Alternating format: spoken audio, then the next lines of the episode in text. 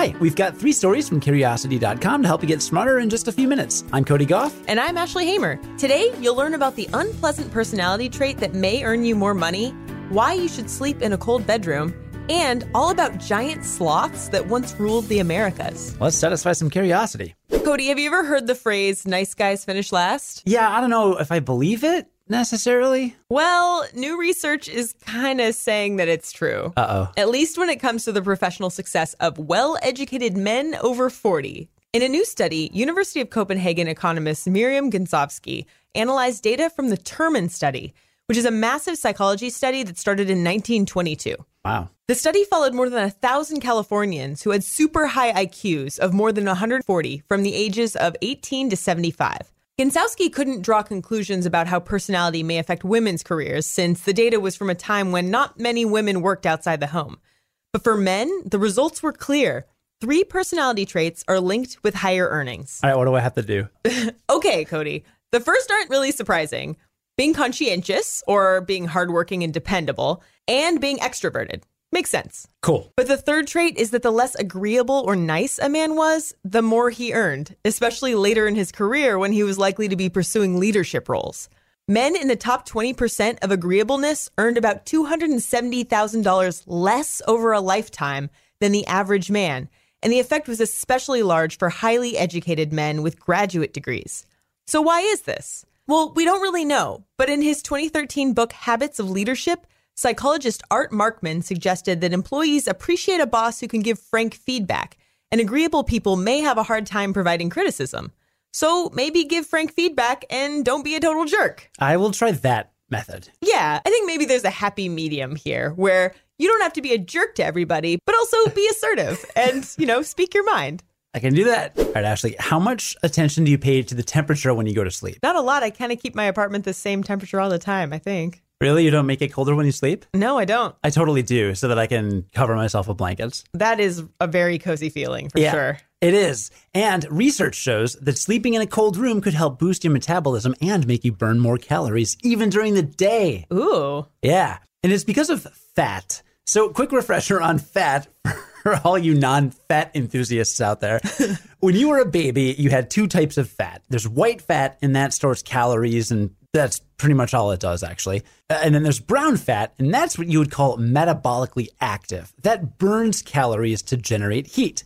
Brown fat is what warms up babies since they don't have the ability to shiver yet. And once you get older and your body figures out how to shiver and do other stuff to regulate your body temperature, you lose most of your brown fat.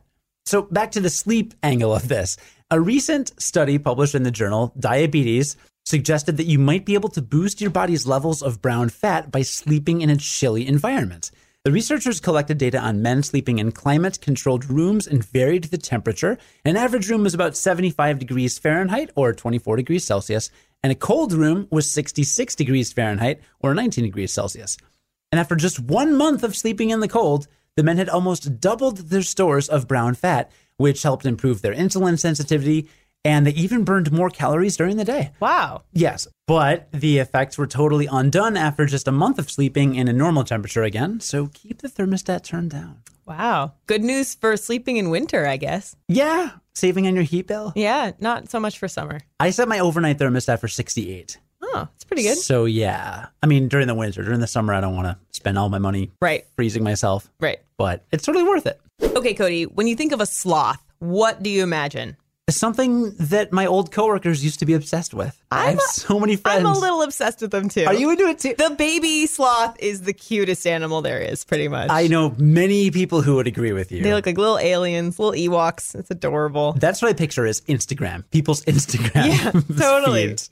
Well, I bet you never think of a towering giant with enormous claws that was big enough to feed an entire prehistoric family. No, that sounds more like a Tyrannosaurus Rex. Yeah, it's like a monster. Well, just last month, paleontologists published definitive proof that humans hunted giant sloths. what? And there are footprints that prove it. You can see pictures on curiosity.com, but 10 human footprints were found embedded in the sloths, oriented the same way and placed so far apart that the person would have had to be moving pretty awkwardly.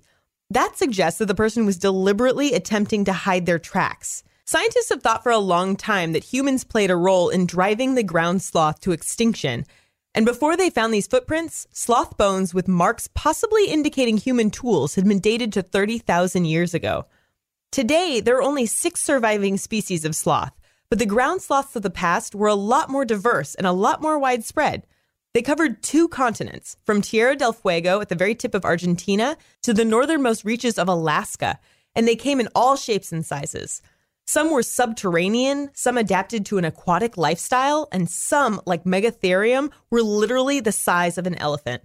Megatherium might have been a predator with massive arms and claws that might have been more suited for stabbing and slashing than grasping heavy branches. We do know that these sloths ate plants, but cows, deer, and other herbivores have been observed scavenging bodies, so a little meat eating wouldn't be unheard of. Or the claws might have been used to defend their territory against other sloths. We might not know about the claws, but one thing we do know is that the sloths evolve very quickly. Some lineages were found to have gained an average of 220 pounds every million years, and that's some of the fastest rates of change in the entire animal kingdom. Not everything they do is slow. That is some fun trivia for the next time your coworker or friend goes off on a sloth rant. Yeah, when someone shows you a baby sloth, then just Google Megatherium and uh, you will have a conversation. Yeah. a conversation.